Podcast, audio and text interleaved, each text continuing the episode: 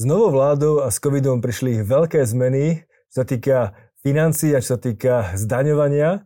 Práve o nich budem rozprávať s pani Renatou Blahovou, daňovou poradkyňou a partnerkou spoločnosti BMB Partners. Dobrý deň, vítam vás tu. Dobrý deň, ďakujem pekne za privítanie. Eh, pani Blahová, eh, vy ste pôsobili eh, posledného pol roka ako poradkynia ministra financí, to znamená, že celkom dobre asi ovládate čo sa dialo v súvislosti s novou legislatívou. Takisto ako daňový partner, respektíve daňový poradca, viete určite veľmi, veľmi do hĺbky prejsť tie veľké zmeny, ktoré Slovensko za posledného pol alebo 3 čtvrte roka zaznamenalo. Vieme, vieme sa pozrieť na to z toho hľadiska, že čo boli tie najväčšie zmeny za toho 3 čtvrte roka, odkedy vlastne prišla nová vláda, odkedy prišiel COVID? Uh, áno, ja to zúžim, pravda, že na tú oblasť, eh, kde som toho pol roka zhruba radila ministrovi.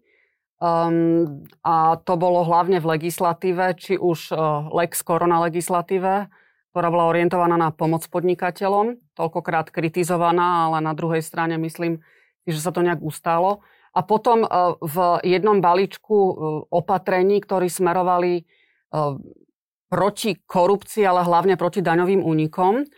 A tam by som možno vypichla dve také, alebo tri také oblasti, niektoré prešli, niektoré prejdú. A tá prvá bola index daňovej spolahlivosti. Tam ide v princípe o daňovú spravodlivosť. Druhá je e, zmena alebo zalepenie diery e, v trestnom zákone, čo sa týka účinnej lutosti. Tá zatiaľ neprešla, je to odsunuté na ďalší rok. A tretia bola boj proti, e, proti schránkam v daňových rajoch, keď to tak poviem ľudovo.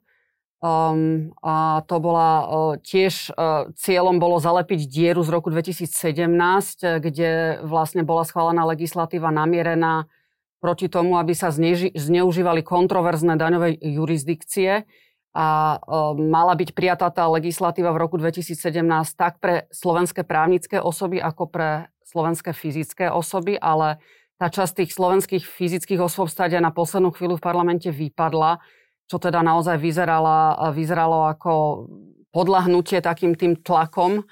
A e, zaujímavosťou je, že vlastne sa preukázalo, že, že, že aj tie posledné roky rastol počet firiem v daňových rajoch.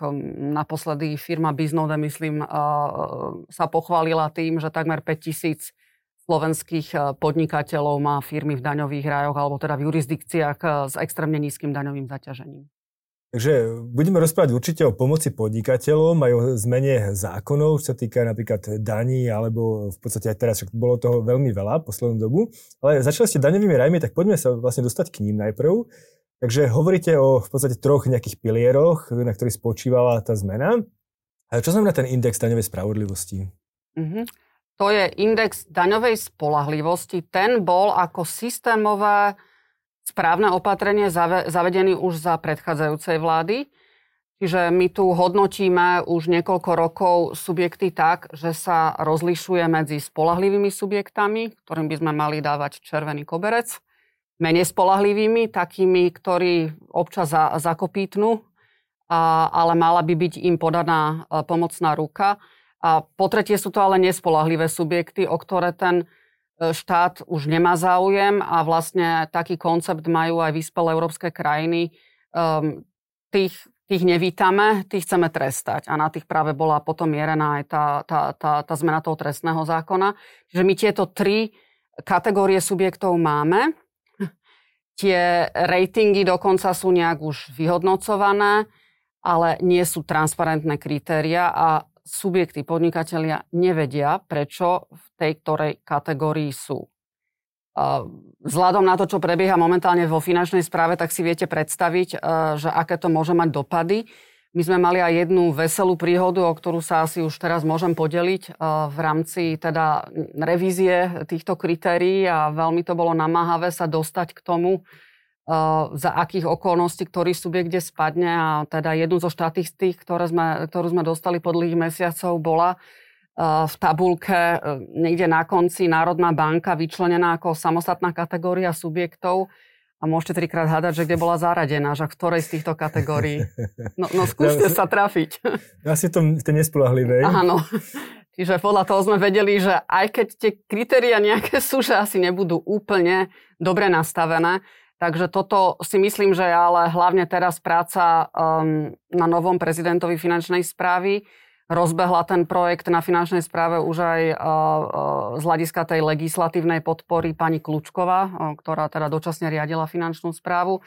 Takže tam si myslím, že sa to úspešne dotiahne do konca a tam konkrétne tá legislatíva je dnes tak, že už zákon o správe daní to rieši, Počíta sa s tým, že by to platilo od roku 2022 a tie kritéria budú zverejňované, budú zverejňovaní potom aj tí daňovníci v tých kategóriách a je prepojenie tak, jak toho, že keď ste v tej najvyššej Ačkovej kategórii, tak budú signifikantnejšie tie výhody, než sú dnes. Dnes sú viac menej formálna jediná významná výhoda daňovníka, ktorý je v tej kategórii spolahlivých, je, že dostáva skôr nadmerné odpočty. Tie ostatné si teda dovolím povedať, že moc ani neregistrujú. Takže tam by sme chceli dať významnejšie výhody, či už z, v nižších úrokoch pre, uh, pre uh, odklad uh, splatenia dane, alebo, alebo proste niečo, čo ten, ten daňovník pocíti a zároveň štátny rozpočet nejak zásadne nezaťaží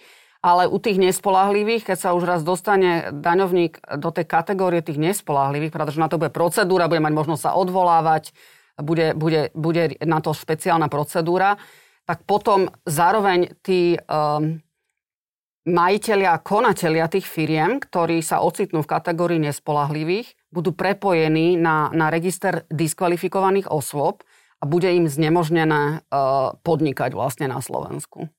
To si myslím, že ako koncept je e, v princípe veľmi dobré, ale nie je to žiadny šprint ani beh na krátku trať, skôr taký maratón, že, že to chvíľku bude trvať, ale toto je jedna, jeden z tých troch pilierov, ktorý sa už rozbehol a aj keď ešte to není definitívne s mašličkou schválené, tak je to na dobrej ceste.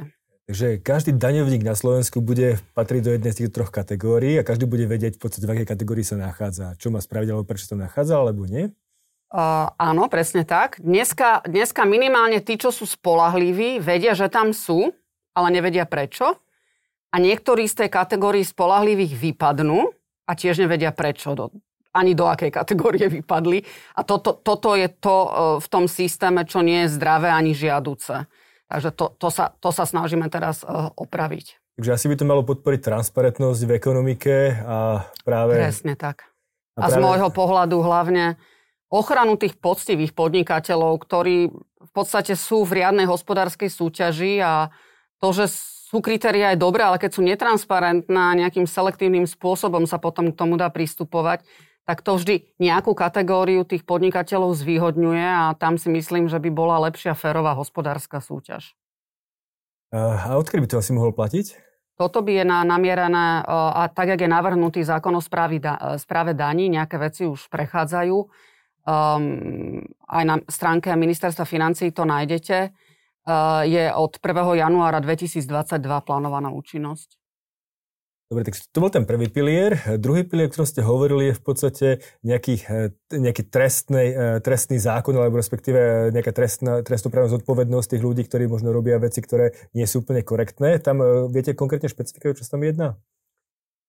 Áno, to bola vec, ktorá, to som bola smutná, že neprešla, lebo už bolo dohodnuté vlastne s ministerstvom spravodlivosti, um, že sa ten európsky unikát, ale teda je to diera z roku 2012, konkrétne tiež poslanecká novela a tiež v podstate veľmi uh, kontroverzným spôsobom uh, prešla. Uh, viete, že, že dane neplatí nikto rád. A, a jasne, že treba, keď sa dá motivovať pozitívne, ale ale jednoducho všetky krajiny v EÚ vedia, že musíte mať nejaké nástroje na to, že keď už niekto je tak arogantný a tak drzý, že si dovolí proste dane doslova, že neplatiť alebo agresívne, uh, agresívne uh, s nimi narábať, tak treba nejak zdvihnúť ten prst. A pravda, že aj keď posledná možná, uh, posledný možný nástroj, predsa len tam musí byť taký ten nástroj toho toho trestného práva, že tak keď už to zájde za nejakú hranicu s tými daňovými únikmi, nespolupracuješ, e, nesprávaš sa korektne, tak máš potom aj trestnoprávnu zodpovednosť. No a my sme to takto mali, ak je to, ja neviem, my sme mali, na, my sme mali nastavený taký štandard, ak je v Čechách, že, že v podstate úmyselné, úmyselné, uh, úmyselné daňové úniky, keď to mám povedať, tam ten úmysel je pravda, že subjektívna záležitosť, ale krátenie priamých daní a odvodov uh, bolo trestné s jednou výnimkou a to vtedy, keď ste zaplatili tú daň dobrovoľne a v nejakom rozumnom čase. Takto to bolo nastavené v Čechách. E, takto to bolo nastavené u nás, ako keby ešte zo spoločného československého trestného zákona. A už toto samé o sebe, že tam je nejaká možnosť, e, že, že do, tá dobrovoľnosť, že ak do nejakého času zaplatíte aj keď vám uh, proste príde daňová kontrola, tú daň, ale že dobrovoľne zaplatíte, tak u priamých daní a odvodov sa vyviníte, že môžete tým prejavíte tým zaplatením účinnú lútosť, tak už toto je samé o sebe výnimka, ktorú nemá každá krajina EÚ. Majú to krajiny, že teda okrem Čiech, ja neviem, že Rakúsko to má, Nemecko to má, Francúzsko to myslím, alebo väčšine krajín vlastne nie je tá účinná lútosť. Jednoducho ak vám správca dane preukáže, že ste umyselne uh, robili daňový únik, tak máte trestnoprávnu zodpovednosť a už nejakým zaplatením nemôžete nič. No a my sme z tohto nejakého už ako keby výnimkového systému, že sme umožňovali sa, sa zbaviť tej trestnej zodpovednosti zaplatením dane do momentu, um, kedy sa vám nahlásil daňový úrad a teraz ten výklad v Čechách, tam sú proste na to je judikatúra, že či to môže byť až do vydania e, platobného výmeru, ale proste sú nejaké judikáty, ktoré hovoria, že už, už ten prvý krok, že keď vám, keď vám oznámia daňovú kontrolu, už, už, už vtedy je neskoro a, a tak ďalej.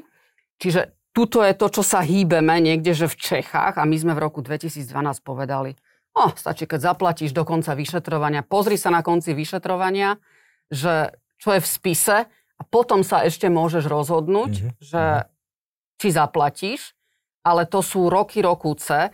Tam prebehne konanie daňové, daňová kontrola, odvolacie konanie, súdy medzi tým, vyšetrovanie do toho. To sú proste u nás dlhé, dlhé roky a vlastne na to tí, tí menej korektní podnikatelia môžu vsádzať. Že ja si počkám, či vôbec ma skontrolujú a ak ma náhodou skontrolujú, čo mi vlastne akože dokážu, ako sú schopní, ja sa tam pozriem do toho spisu a až keď naozaj bude zlá, až potom zaplatím. Čiže toto bol naozaj unikát. Sme jediná krajina, ktorá to odkladáme ďaleko. Ja tomu hovorím, že je to de facto neobmedzená daňová, časovo neobmedzená daňová amnestia. A to je na hlavu postavené aj s tým, čo vlastne chceme tým systémom toho hodnotenia tých subjektov do, docieliť. A to je, že aby, tí, aby bol čo najviac tých spolahlivých daňovníkov, ktorí dobrovoľne platia dane. No a tým, že my ako firma vždy, sme vždy skôr radili týmto, tak ja osobne som to brala aj ako určitý typ nespravodlivosti, že sa vlastne takouto trestnoprávnou úpravou podporujú tí, tí mm, menej féroví podnikatelia. A tu vystáva potom otázka, že prečo to nebolo schválené už v tomto roku a sa dotklo na ďalší rok? No hovorím, že tamto vlastne nejakou prvom kole vlády prešli, bol silný tlak keď to mám povedať diplomaticky, ale napriamo silný tlak advokátov a vzhľadom na to, že boli aj iné úlohy, ktoré vládna koalícia riešila, tak sa nakoniec ministerka Kolíková dohodla s ministrom financí, že to odložia na budúci rok. Ten celý koncept uh, uh, tej úpravy ako takej je ale pripravený. Uh, takže ja si myslím, že, že keď sa utrasú priority, pani ministerke treba zagratulovať, je prešla jedna veľká reforma celého systému justície a veľká protikorupčná zmena včera v parlamente. Myslím si, že tu jej odlahne a už teraz by som povedala, že má aj takú väčšiu politickú slobodu, tak ja som si istá z tých rozhovorov, čo sme mali aj s ňou uh, za účasti ministra financí a vlastne aj ostatných členov vlády, že, že sa to budúci rok podporí. Dobre, a potom tu máme ten tretí pilier, to sú daňové raje. Tam boli tiež robené relatívne veľké zmeny. Tie zmeny je niečo, čo ste asi zastrašovali vy. Boli ste gestorom teda týchto, týchto návrhov. Naposledy sa ale menili, keď sa schvaloval zákon minulý týždeň, ak sa nemýlim správne, tak tam tiež prechádzali nejakým zmenám. Zmeny k lepšiemu, alebo je to taký kompromis? No, o, začnem s kratkou a potom sa dostanem k tým detailom.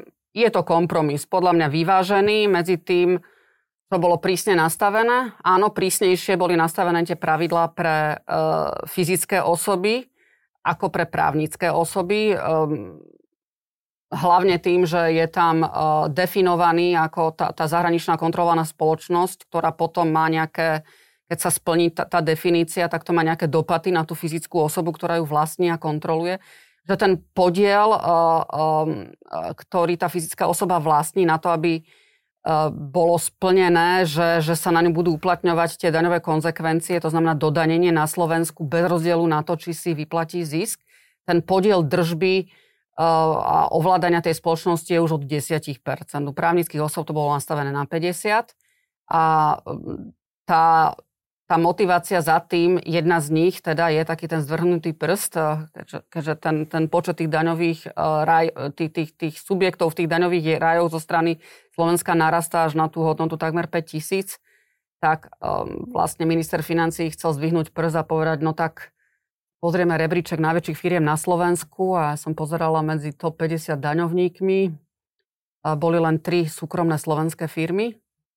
Prvý ESET niekde v 20 a potom potom ešte dva železniarne Podbre, Podbrezová tam, tam, tam na konci, tak to je naozaj smutná vizitka slovenského podnikania, takže ten zdvihnutý prst je, no tak keď máte tie štruktúry, uh, akože vieme, že, že ste tu skupiny, ktoré podnikáte, ale veď sa k tomu priznajte a transparentne doveste uh, to podnikanie na, na Slovensko, ideálne cez holdingy, ale aspoň cez právnické osoby. Nech tých tých slovenských firiem je v tom rebríčku tých najväčších e, viac. Nech, nech to tu nie je tak, jak e, tie posledné roky, čo my robíme štatistiky cez Taxparency e, projekt, kde naozaj už roky tu najviac daní do štátneho rozpočtu neplatia Slováci a slovenské firmy, ale ne- nemecké firmy. Takže, takže to bol taký ten zvyhnutý prst a preto tam boli aj niektoré tie podmienky prísnejšie.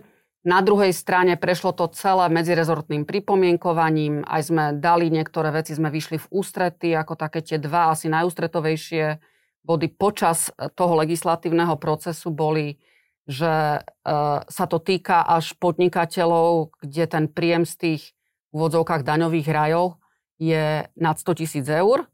To si myslím, že je tiež fér, lebo veď e, väčšina Slovákov, ktorá podniká poctivo a má firmu, z, z, kde, kde má zisk viac než 100 tisíc eur a podniká na Slovensku, tak tí, tí, tí poctivejší, tak tí jednoducho si založia SROčku, sú ako keby pod drobnohľadou, kde si na dva kliky na Finstate pozrieť, že akú majú štruktúru. A je to potom nefér, keď, keď niekto, kto má milióny, desiatky miliónov, niektorí aj stovky miliónov obratu, vlastne to skrýva v nejakých e, štruktúrach netransparentných daňových rajov. Myslím si, že to ani tej, e, tomu spôsobu podnikania na Slovensku nepodniká. Čiže prvé bolo, že až tých veľkých sa to má týkať a veľkí sa zadefinovali ako hranica 100 tisíc. Takže tí drobní vôbec nemusia mať strach. Keď ešte niečo im tam poostávalo, tak mm, nemusia sa, nemusia sa bať, ale nemá pre nich zmysel to mať v tých daňových rajoch.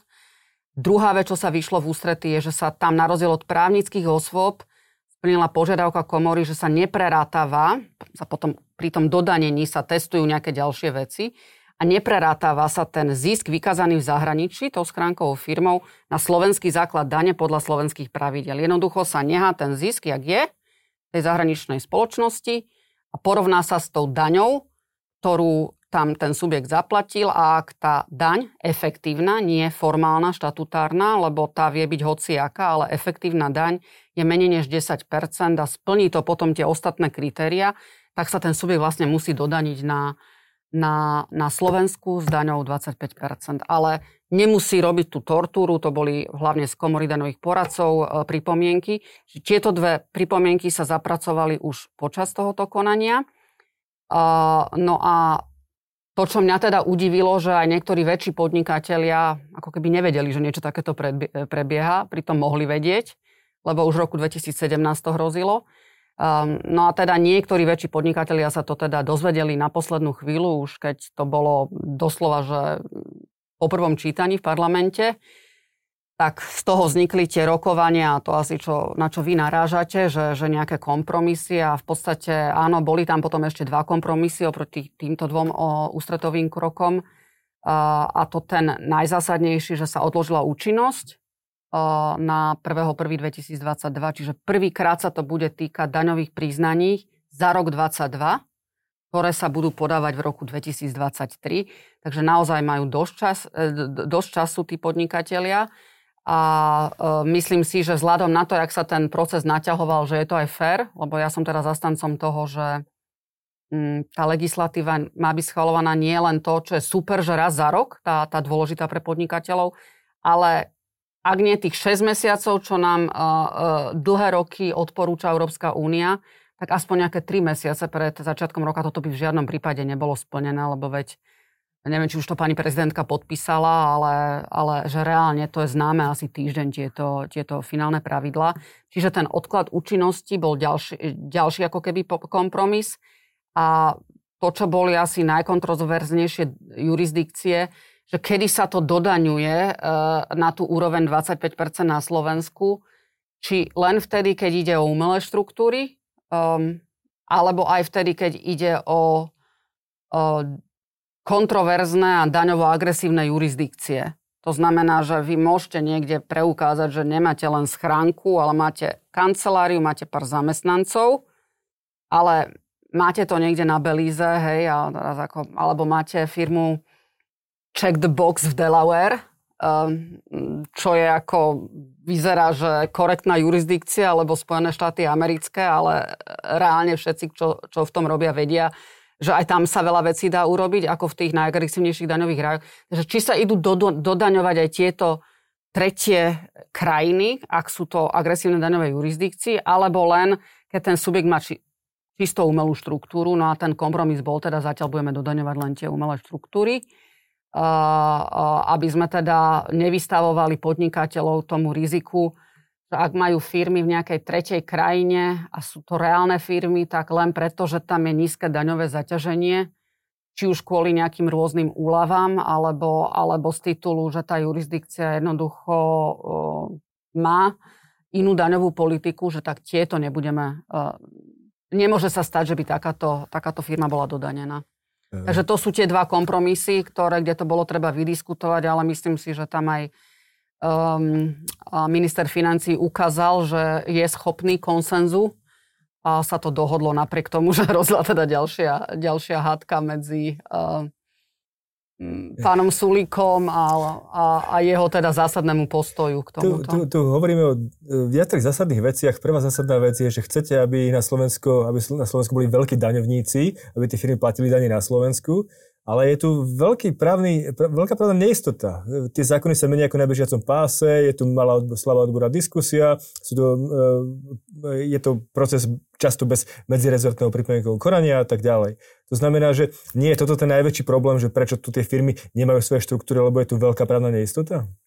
Tak ono asi, keď sa rozprávate, a vy sa určite rozprávate tiež s podnikateľmi, tak toto je to, čo, to, to, čo hovoria. A asi ich najmä advokáti toto majú ako hlavný argument, že my sa aj tak neprídeme, lebo nám sa to tu zdá nestabilné.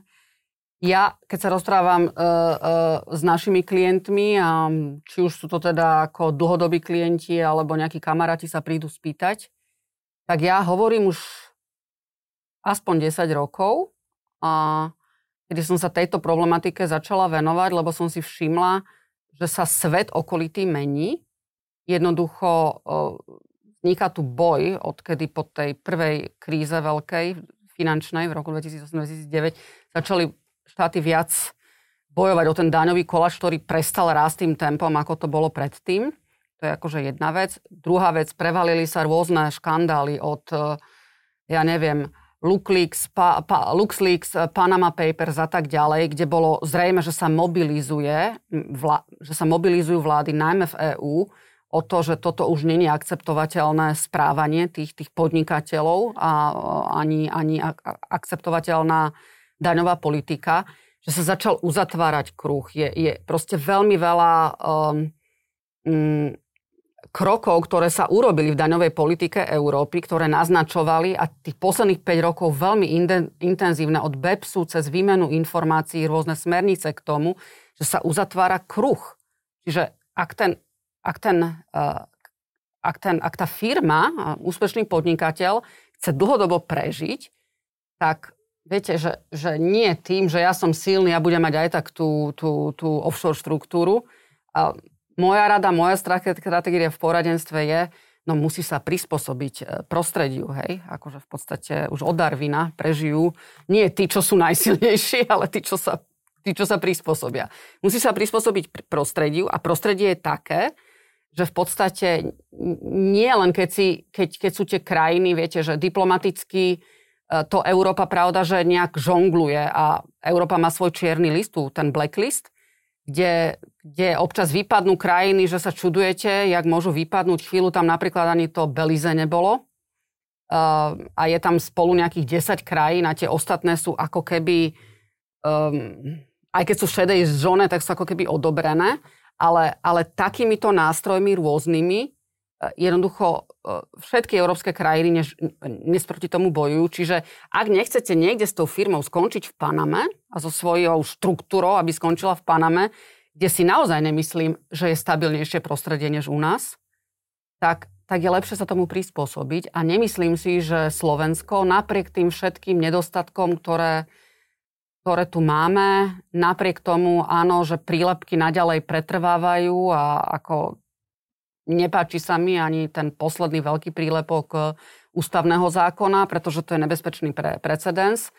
Uh, áno, ale takáto je dnes doba, že proste všade sú tieto turbulencie. Každá vláda, dokonca aj v Nemecku, keď sa bavím s firmami, ktoré sú v Nemecku, hovoria, že také prostredie nepredvídateľné posledných 20 rokov nezažili.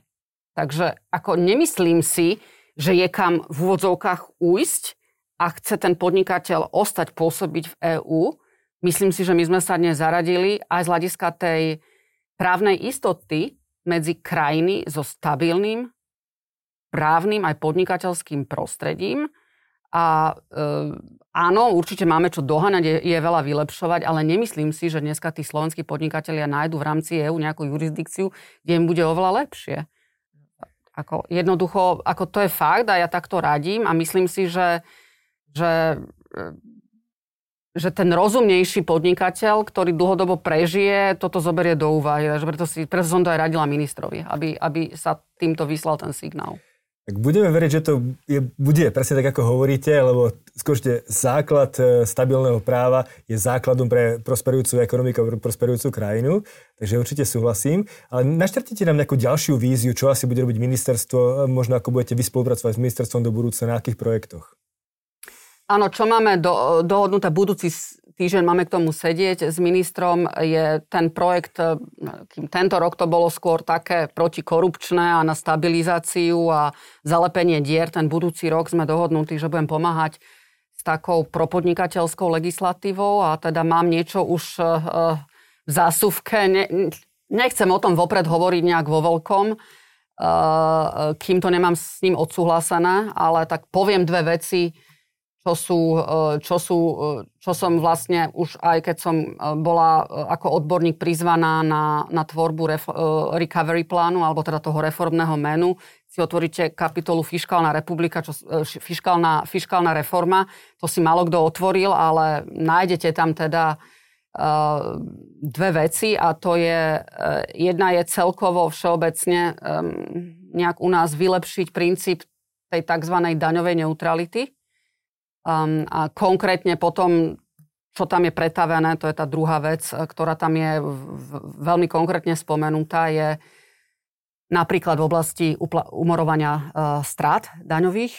Sme boli dlhé roky medzi najhoršími, uh, že sme umorovali straty len počas 4 rokov, jednu štvrtinu ročne. Teraz sa to veľkoryso, ale to hovorím, že v úvodzovkách veľkoryso predlžilo na 5 rokov, ale je tam tiež obmedzenie, že len do polovici základu dane. E, takže čo, čo je ten cieľ, ktorý aj v tom, v tom reformnom menu a v tej kapitole fiskálna, ref, e, fiskálna reforma je, aby sa to podľa možností e, dalo do súladu s princípom daňovej neutrality. To znamená, ak raz máte daňovú stratu, tak si ju môžete neobmedzene dlho umorovať a podľa možností bez akýchkoľvek obmedzení. Takto má väčšina krajín v EÚ. Uvidíme, aký bude potom kompromis tu s Inštitútom finančnej politiky, pravda, že som presvedčená, že napríklad e, toto umorovanie strát je jedna oblasť, kde bude musieť aj minister niečo urobiť. Ja som o tom už aj komunikovala aj s pánom, e, teraz s ministrom hospodárstva, čiže tam je vlastne ako opäť ten cieľ urobiť nejaký konsens, pretože pri tej pandémii bude mať veľmi veľa firiem straty a ak ten signál bude, no tak smola, keď si ich neumoríš, my, my chceme hlavne začať zdaňovať tvoje zisky, ale straty, a, straty nás nezaujímajú tak si myslím, že by to bolo veľmi demotivujúce, že vlastne aj tak tá vláda niečo ohľadom strát e, e, v dôsledku pandémie urobiť bude musieť a ja budem určite presadzovať e, také koncepčné riešenie tohoto. Čiže nie nejakú, nejakú záplatu, jak to bolo v tej prvej pomoci, že sa proste mohli doumorovať nejaké straty spätne za, za ten predchádzajúci rok 2019, ani to nevyužilo veľa podnikateľov ale koncepčné riešenie, kde by sme teda mohli sa ukázať svetu, že aj toto už berieme vážne, ctíme princíp daňovej neutrality. Jednoducho, ak zarobíte, chceme vás daniť a netolerujeme daňové úniky, ale ak náhodou vykážete stratu, tak nebudeme vás terorizovať tým, že vám ju neuznáme a odrežeme. Keď hovoríte o tejto veci, tak ma napadá e, reformný plán SAS, ktorý zverejnila minulý týždeň, kde ten prvý bod je estonská daň. Čo vy na to ako daňový poradca? No o tomto som, sme sa moc nestihli, nestihli baviť snáď, snáď niekedy na začiatku ešte pred letom, niekde pri, pri rokovaní s IFPčkom to niekto na, nadhodil.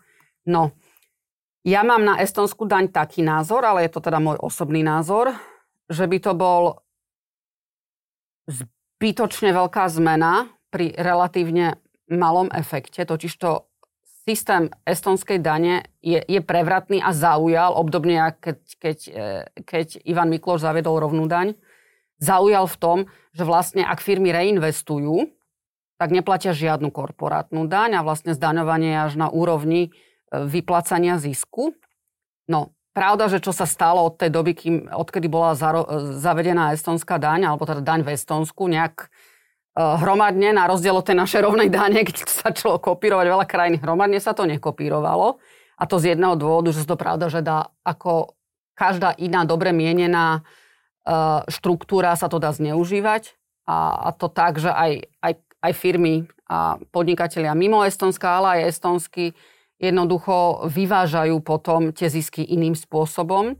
A Estonsko oveľa skôr než my malo problémy s tým, že potom vlastne tí podnikatelia si vytvoria takú štruktúru, že, že, že neplatia vôbec žiadne dane. Že si, že si jednoducho ani v Estonsku nevyplatia tú daň e, ako zisk a vlastne tá, ten estonský štátny rozpočet potom tie dane neuvidí nikdy. Lebo proste sa to tvári cez rôzne štruktúry, opäť aj tie, tie daňovo, e, v tých daňových rajoch.